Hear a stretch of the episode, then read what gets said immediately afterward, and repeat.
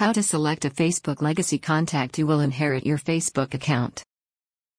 You Facebook legacy contact cannot log into your account, read your messages, remove any of your friends, or make new friend requests.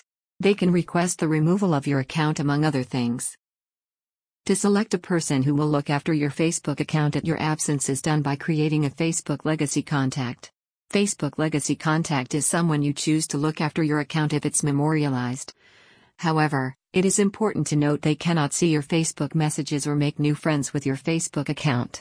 If you add a Facebook legacy contact, that person will solely be able to make decisions about your account in the future. Photo by Joshua Honan on Unsplash. What is Facebook memorialized accounts? Recommended reading How to delete your Facebook account.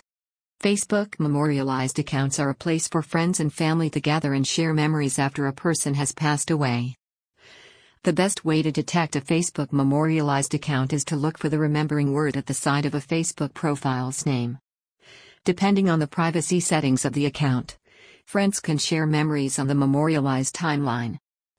But at the absence of the actual owner of the Facebook account who decides what happens to it? This is where the concept of a Facebook legacy contact comes in as Facebook memorialized accounts that don't have a Facebook legacy contact can't be changed. Before you learn how to create a Facebook legacy contact for your Facebook profile, it's important to see what are the things your Facebook legacy contact will be able to do. Your Facebook legacy contact can write a pin post for your profile, example, to share a final message on your behalf or provide information about a memorial service.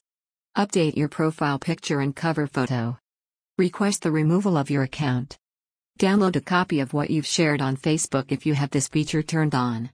Your Facebook legacy contact can't log into your account, read your messages, remove any of your friends, or make new friend requests. Now that you know what your Facebook legacy contact can do, let's learn how to add one for your Facebook profile. The only rule for selecting a Facebook legacy contact is you need to be friends on Facebook.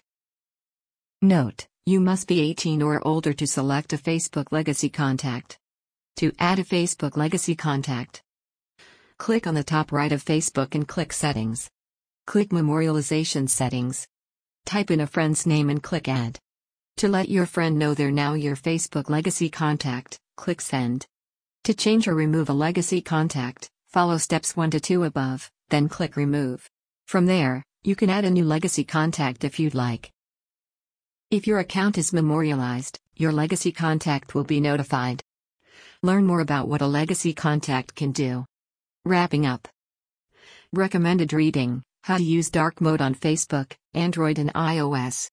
If by any chance your closed ones pass away before selecting a legacy contact, you can request the Facebook team to remove their account.